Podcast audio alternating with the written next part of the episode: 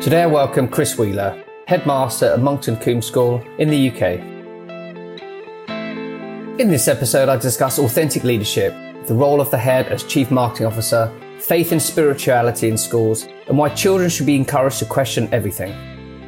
I want to talk to you about Monkton, about your leadership, about your vision, about what you believe in. At Monkton, you talk a lot about a different approach, Monkton thinking differently. Is this just marketing speak or is this real? Tell me about that and what it means. Look, I mean, the, the origin of it, when I first arrived, it was probably the thing that I heard most often was sort of, well, we don't, we don't really do it like everybody else in that sense. We, we do things a bit this way instead. And that seemed to be the most common thing. One of the first pupils I met was a, a sixth form girl, and I sort of said, you know, tell me about your Monkton journey. I was still on interview at this stage, and she said, well, you know, I went to what I suppose I'd best describe as a couple of pushy London day schools, and then I came here for the sixth form. I said, wow, you know, moved to a sort of smallish Christian boarding school in the southwest. That's quite a big move. You know, how did you find that? And she said, to be honest, sir, it was a bit like breathing for the first time.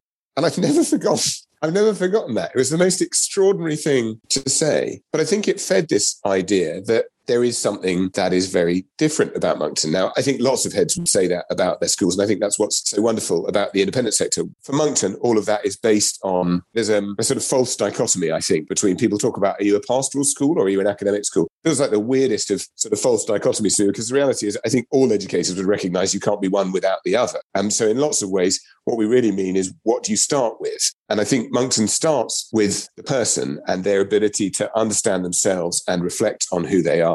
And then all learning, mm-hmm. whatever form of learning it is, flows from that. And how do you deliver that within within a school and then be able to show that to the outside world? Because I think a lot of schools talk about doing things differently. You know, you're all unique. And as you know, and I, I fundamentally believe that every school is unique. And, you know, it has to manifest itself in the stories you tell and the way that you do things. How do you get buy-in and how do you get to tell your story? In part, I think the joy is that it was the Monkton story before I arrived. You know, it's not something that's particularly associated to me. It's intrinsic to the school. That is the school's DNA, that sort of thinking about things in a different way as a part of who the school is. There are a range of things that we do uh, to support that. So we run an innovation fund, which staff can apply for. In fact, children could too, in order to try and pilot things that are new. So from the, the large to the small, I guess on the larger end, we had a couple of teachers a couple of years ago who wrote their own early years curriculum based sort of heavily on kind of the need for children to personally experience whatever it was that they were studying. We've got a, a member of staff at the moment who's piloting, here we are, both Simon, you and I at our stand up desks, who's piloting uh, stand up desks in classrooms rather than not. And he's looking at the impact of that and the impact for different individuals in different contexts and different circumstances. Running down, I suppose, to the really little, uh, we had a, a science teacher a couple of years ago who ran a sort of innovation looking at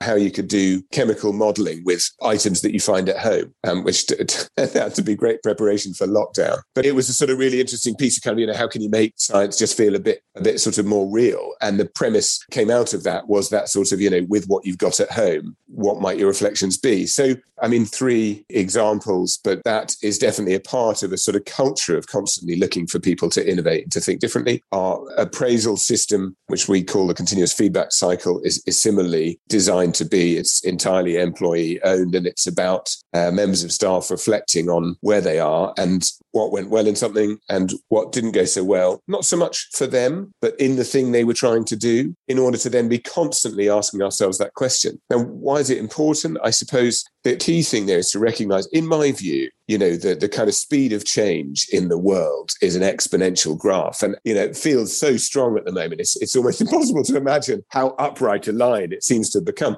the pace of change is so rapid. And what I think that means for us as educators is that almost above all else, we need to be teaching children to be adaptable. If we need to be teaching children to be adaptable, we need to be ready to be adaptable ourselves. And so I guess it's about having a culture that never says, oh no, we tried that before five years ago and it didn't work for these reasons. Because that it didn't work five years ago doesn't mean that it won't work today you talk about it not working. You're a big fan and a supporter of celebrating failure to reflect on mistakes and develop a culture of service. Celebrating failure, why? You know, doesn't this go against the real purpose of schools and education? It's all about success, surely. So look, there's a couple of things. I mean, you know, the first thing, you know, you'll have lots of schools that will speak to recognizing the value of failure, I guess. And certainly, failure is, as any of us look back through our lives, the moments where things went disastrously wrong are probably the moments where we learned the most. So, from the sort of most obvious perspective, I guess it's that failure gives rise to huge successes and huge learning and huge all of those things. We need to be really careful because we've developed a culture in the world, I think, where people sort of feel that failure is awful and to be avoided. And, you know, we run races where we give, you know, everybody stickers so that nobody feels that, you know, they came last, but they did come last. And actually, it should be okay that they came last. I'll give you an example of a kid that came last, slight aside, but I'll give you an example. I was watching my favorite race ever. I was watching up at the Monkton Prep School. I was watching Sports Day, and these four, five, six year olds were running along, all good. And then one of them dropped to the floor, and there was a slight sort of gasp from a surrounding group of parents. And everybody sort of ran over. And the other three carried on running. And of course, one of them came first, one of them came second, one of them came third. I don't remember that. But what I do remember is when we got over to this kid, he stood up, picked up a little worm, and he went, Look, I found a worm. And then he carried on and he finished the race. And I was like, you know, that's the most fantastic fourth place I think I've ever seen. And so I, guess for me, that was a sort of moment of saying, actually, we need to celebrate those moments. Did that child fail in terms of the running of a race? 100%. That was a total failure. But did he succeed in something completely else? Did he do something for everybody around him much more important than coming first in the race? Absolutely 100% he did. And so rebranding failure for me is what the celebrating of failure is all about because in everything that is a failure, there is a huge success. We had a fantastic rower a few years ago who I remember talking about how in her first rowing race, she swam across the finish line, which is, in fact, it turns out, not the idea of rowing races. And she spoke about all this in chapel. And then she said, Well, then I went back the following year, and it was the most important race of my, of my life because I came in last. And you could sort of hear everybody in the chapel thinking, Where is this going? And she said, Because I realized I could improve. Because the year before I swam the finish line. This year I went over it in a boat actually then she pretty much then finished her kind of thing and she sat down and I had to stand up and explain that she just won a gold medal in the German European rowing championship that was the outcome of the learning piece that goes along. But my thing is, when you're talking to kids in schools, if we talk about success all the time, 98% of the children listening to it are thinking, but I can't do that. If we talk about failure, they're all thinking, oh, yeah, I've done that. And education is ultimately about us all getting onto the same page. So being able to say, this is where my life went disastrously wrong and this is what I learned from it is something that everyone can share. This is the moment I was given a gold medal. It's something almost no one can share. My thing about failure is the need to rebrand it and to recognize actually that there's a real value to the things that go wrong and that that is the thing that we all as learners share. And that's the thing we should celebrate. Yeah, agreed. I think it's a it's a great framework, rebranding failure. Is this something that you feel that all schools, not just independent schools, should do more of and talk more about? I mean, listen, 100%, but I think they do. I mean, I don't think anything that we're doing here is, you know, is sort of unique in and of itself. I think what becomes unique is when you combine the varying things that we think are really important and the way in which we explore them. You know, you go into, I was a, a, trustee of one of our uh, local multi academy trusts, and you go into it, and in all the classrooms, you've got a thing that says, you know, whatever that thing is, fail, first attempt in learning. This isn't sort of educational rocket science, but I do think there's something around how far you're prepared to go. Uh, and I think there's something around how much you place emphasis on those sorts of things. So I think loads of schools are talking about it. Do I think they should be talking more? Absolutely.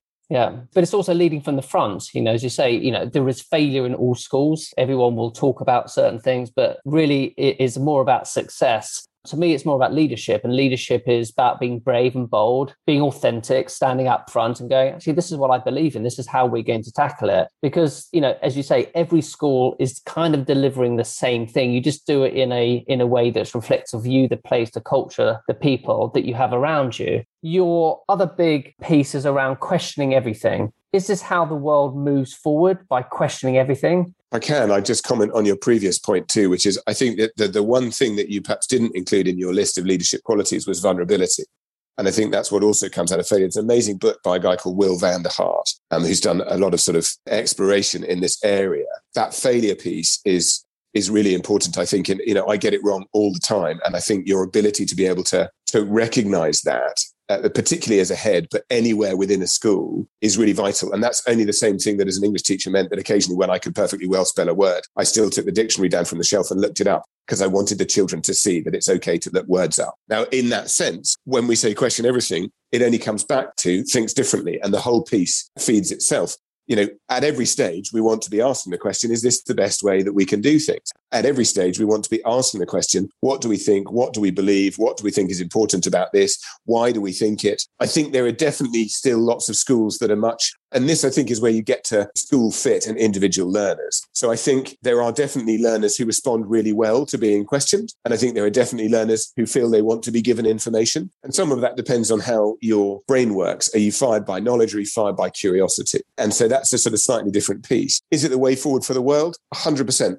What are we doing on Mars right now? Asking ourselves the question. My wife said to me the other day, I'm not really sure about that whole Mars thing. Like it feels like a lot of money to be spending. And, you know, why are we doing that? I said, because it's there because that's the next thing, because we look for exploration as an innate part of our humanity. And so, you know, why are we doing that? Because it's there. What are we seeing there? Absolutely fascinating. How many of us, what, a what fantastic clickbait, all those images coming back, you know, here's a detailed image of the surface of Mars. Most of us are probably going, really? Wow. There's a fascination that goes with that. And it's the outcome of the question, what do you think the surface of Mars looks like? Yeah, 100%. I think the way forward is for us to be asking questions of everything and for questions to sit at the core of who we are. The other joy about questions is that questions require collaboration. You ask me a question, I ask you a question. We are working together.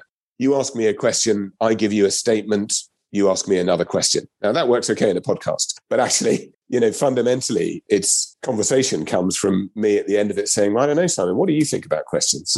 Well, I'm going to ask you a question about questions. The thing I find with questioning everything, you know, is there a danger of mutiny if every pupil question everything you're doing? Because you know, look at education. It's the teacher up front teaching you. Yes, you're taught to question certain things in a framework of the curriculum. But if we were to say, just question everything, aren't you in danger of losing control of what you teach?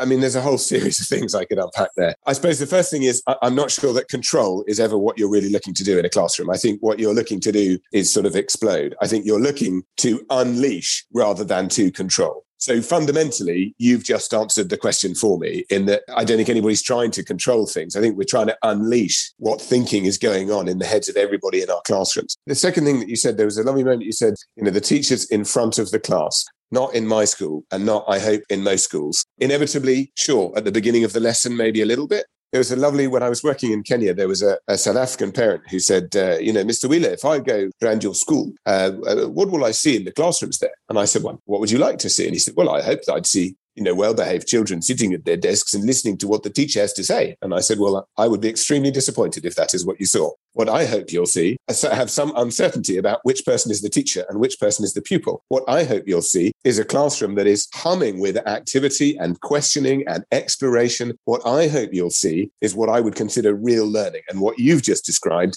isn't really that at all. So one or other of us is going to be really disappointed when you come back from your tour splendidly. He wasn't disappointed and he did come back and sort of say, you know, oh, I really see what you mean. And that comes back to the piece around kind of adaptability and change. 25 years ago, that probably is what a classroom looked like. You know, and there's that lovely um, TED talk. The girl is drawing God, and the chap says, you know, nobody knows what God looks like. And the little girl replies, well, they will in a minute. You know, it's a lovely piece, but it's about never accepting that we have learned all that we can learn, that we are at the end of any journey. I am of the view that in other regards, there are things that actually where you are seeking control, you know, behaviorally, you want control. You don't want children throwing stuff at each other or you or anybody else. But that's a slightly different piece than I think the learning piece, which I think is, is all about unlocking, unleashing different conclusions, I guess.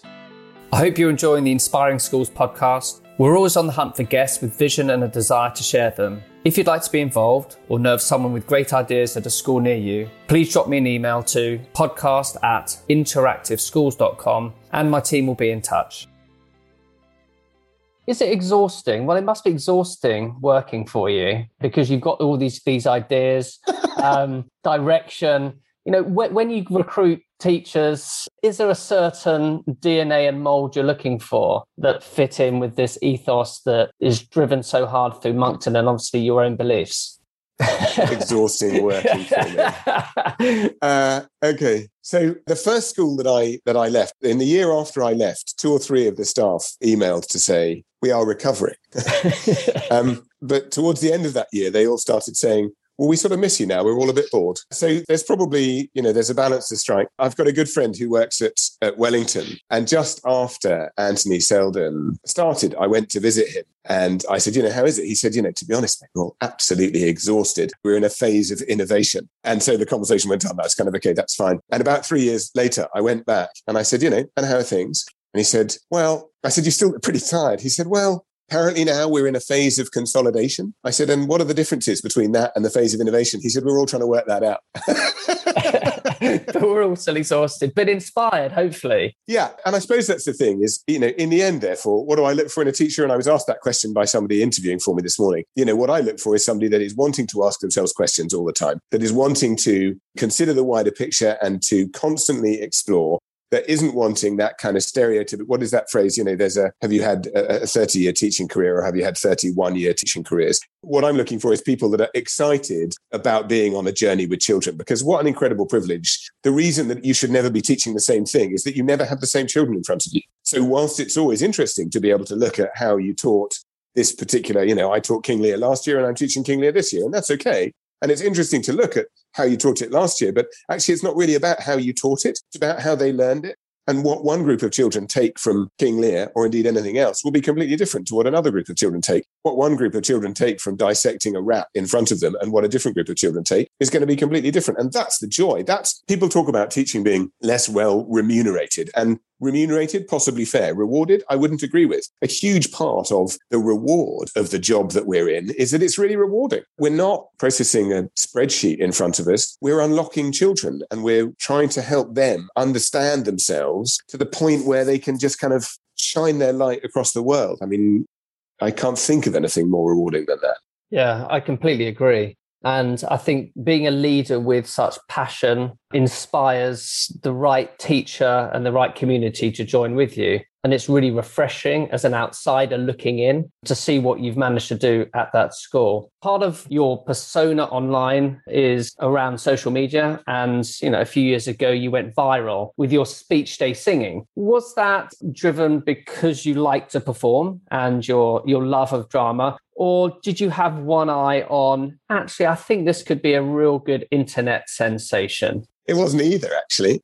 um, I'm, as you've probably gathered from all the other things we talked about, I'm a real believer in encouraging children to be risk takers. I'm a real believer in encouraging children to believe and recognize that they can challenge the status quo. Speech days are really interesting in that neither my prep school nor my senior school did we have a formal speech day. So I'm not being half as rebellious as I look in that I don't really have a model in my mind that I'm breaking. So I guess I come back to if what we're trying to do at those sorts of events is to celebrate the achievements of the children, how does one do that? Now, in the end, what I really wanted the children to do and what we have now got to the stage of a feeling that they can do is for them to be stepping up to the front, to be breaking a little bit the mold, to be telling their stories. You know, one of the more recent prize givings that the kids themselves, they were the people that were playing the interruption. They were the people that was much better. But I guess I was of the view that if, as a starter, I had said to a group of year 13s who at that stage didn't frankly really even know me very well, so listen, guys, I want you to do this thing that you're all going to look at and go, that's ridiculously embarrassing and there's no way we're going to do it. I just didn't feel we'd have had success. We did, of course, have in that, in the chorus part of the Les Mis thing that we did, was the choir that can't sing. So there were a bunch of pupils in that, but they were sort of led through it and into it, I guess, by the staff. I think what's striking is that it wasn't the first time I'd had the idea. I, I actually dreamed it up. I'm not going to start singing. You'll be pleased to know I realized that was an opportunity to head in. I dreamed the dream. No, yeah.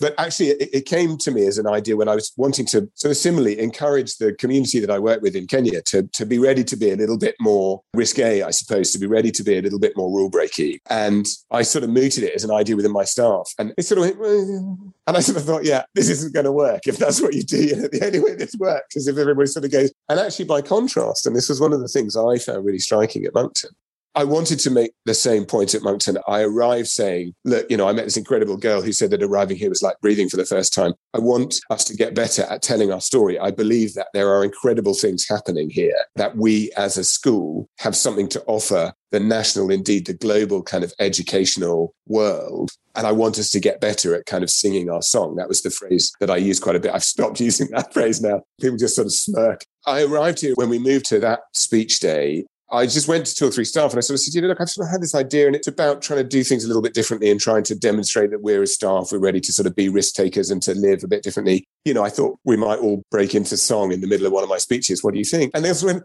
yeah, fantastic. I love it. When are we doing it? When do we rehearse? And within that, we had, you know, the school sound sister, one of the housemasters, the academic deputy of all things, you know, the, the person in the school people might think would be dry by role and whatever else. He's an incredible singer and drummer and all sorts of other things. And it's it's that too, isn't it? It's all that stuff you don't know about people, you don't recognize about people. And suddenly you know, so it gave rise to a bunch of other things, and we do a staff band and we do a this, that, and the other. Yeah, it was about being ready to step up and say, look, actually, sometimes if you risk something, it's really worth it. It was about saying we don't need to be stuck in a mold. And above all else, it was about celebration. And what was really lovely at the end of that was actually the whole marquee kind of stood and were excited. And it was like, yeah, now that's what we're trying to bottle. This is a day that's about celebration. It's not a day that's sitting about, you know, sitting in a marquee with a bunch of people listening to speeches, not remembering anything that's being said to them. It's about however you achieve it, the moment that you get everybody to stand and applaud because they are standing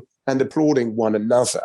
That's what you're really trying to get a school to do that day is to recognize all those incredible things. So we tried to track it, that thing, when it became apparent. I said to my external relations man, he said, What does success look like? I said, Look, it'd be really nice if 10,000 people watched it. 24 hours after I said that, we were at something like 250,000 people. And he sort of said, So I think we've we've exceeded your expectations. And I was like, Yeah, brilliant. Is it worth us just working out how on earth we track this now? Because I don't think you or I have any idea. Just be interesting to see. We tracked it through various kind of, I don't know, newspapers and television programs and whatever else that picked it up. We'd got to about 15 million in our count of the various different things a parent in America who was with her father in hospital who was really terminally ill she wrote just to say, I just wanted to share that that has given me the most incredible experience because it came on national NBC News, which we didn't know. And my father saw it. And it was the first time I'd seen him smile in weeks. And he just said, Wow, that's the sort of school I'd love to have gone to. And she said, As a parent, I have never been prouder than to be able to say to my dying father, That's the school your grandson does go to.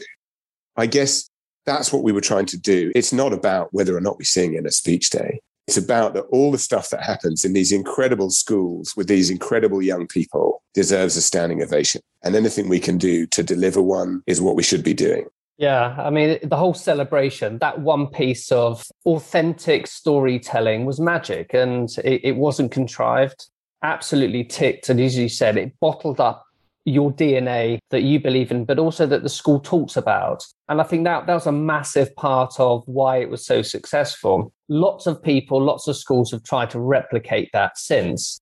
And there's always a danger when you have that much success. How do you replicate it? And then it becomes more difficult because you're almost overthinking it.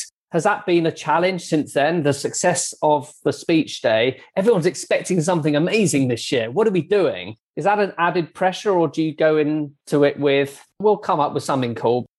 I mean, I guess it's a little it's a little bit of both. I, I, think in the end, as I say, for me, it comes more down to working with the kids. The last couple of years, that's what it's been about. Has been sitting around in a room of kids saying, "This year, what are the things that you're really struck by with the current year 13s? What are the things that this year has been about for you uh, in your experience in who you are you know, I guess like all good teachers at that stage, I rely on people much more creative and intelligent than myself. So I go to the children and I say, well, look, you know, how do you want to celebrate this year? And actually, I'm sort of minded at the moment. I feel the pandemic has provided an opportunity for us to really rethink again. The first prize giving that I was in, Monkton, was in a hall with a limited size and, and there were various things that were challenging about that. And so it was me that sort of said, look, you know, why don't we move it to Marquee and see if there are more people that want to come? And, you know, we want to feel that we can invite everybody. I sort of feel probably we've we've also done that now. So I think we've got to think again about that first fundamental question: How do we celebrate all that's happened this year? What we've been doing recently is only a logical evolution of what we were doing before. But actually, if you're really starting from scratch and asking the question, how do we really celebrate with you and with your parents all that's happened this year? I'm not sure you'd land on we sit around in a marquee and listen to a few people make speeches. I'm not sure you would. Yeah, no, I agree. Your biggest tweet of the last 18 months was you wearing a tutu. Why do you think that was so popular? I'm not sure. I think my most contentious tweet of the last 18 months was when I met Angela Rayner. Got some people very hot under the collar. But actually, that was really important in that what I wanted to say it was a time when the world felt very divided. I mean, crikey, how much more divided we've become since. But it was a time when the world felt very divided. And I wanted to make it really clear that actually somebody that, you know, runs an independent school can sit down with somebody that's pretty anti independent schools and have a really sensible conversation and agree about most things. I wouldn't want to lose sight of that because I think otherwise there's a danger that I look like I'm just a bit of a court jester why did the tutu thing? I, I, mean, I blame my PA largely. I was going to try something new series, and I tried to run series occasionally. And I suppose the same premise of that sort of leading from the front thing is important, but it was about engaging the children in the idea. So I wanted to do one or two things that were going to get enough traction with the kids that they would then play the game. And by the time we got to the end of that week, I had two kids, a brother and sister, who live in Latvia and are American, teaching most of the school who'd chosen to turn up at break time a Latvian folk dance. People had bought into the idea that actually having a go at something new, being vulnerable, being bad at it was worth doing. The tutu, I suppose, probably just everybody likes to see a headmaster wearing a suit and a tutu. It's all about chiaroscuro, isn't it? I had a go at K-pop, and that, by the way, is incredibly hard. But we have a K-pop dance club, and I was invited. And I think the kids enjoyed inviting me to things that they thought I wouldn't be good at. And I enjoyed being able to not be good at it for them. Because I think there is a real danger that there's an assumption as a head, you most of the time you're seen on form. You're seen in the place that you have defined and shaped give the speech that you've given some thought to in advance. And actually, I think it comes back to where you started in some of your questioning around the kind of failure. Actually, it's really important that the kids can see there's loads of stuff I'm bad at. You know, in the same way, it's really important they can see of each other there's loads of stuff they're bad at. Point at which we hold anybody up and say, this is the ideal person. This is the person that can do everything, is the point at which we find the greatest demotivator we possibly could where actually when you can begin to say, I can't do that, but, but I can do this, that's pretty exciting. And dancing for me is my Achilles heel. That's why we went for Jerusalem last term, because somebody had sort of challenged me to do things that I found challenging. And I absolutely, dancing brings me out a cold sweat. Didn't even dance at my wedding. I want to wrap up and just cover faith because you're a man of faith. You speak regularly at churches across the country. What place does faith have in British schools today? Inevitably, I would say, a vital place. And, and for me, one of the things that's so incredible about Monkton is that it absolutely demonstrates that school can be really committed to a faith, but still actually be exploring, asking those questions. You know, who doesn't ask themselves the question, where do we go when we die?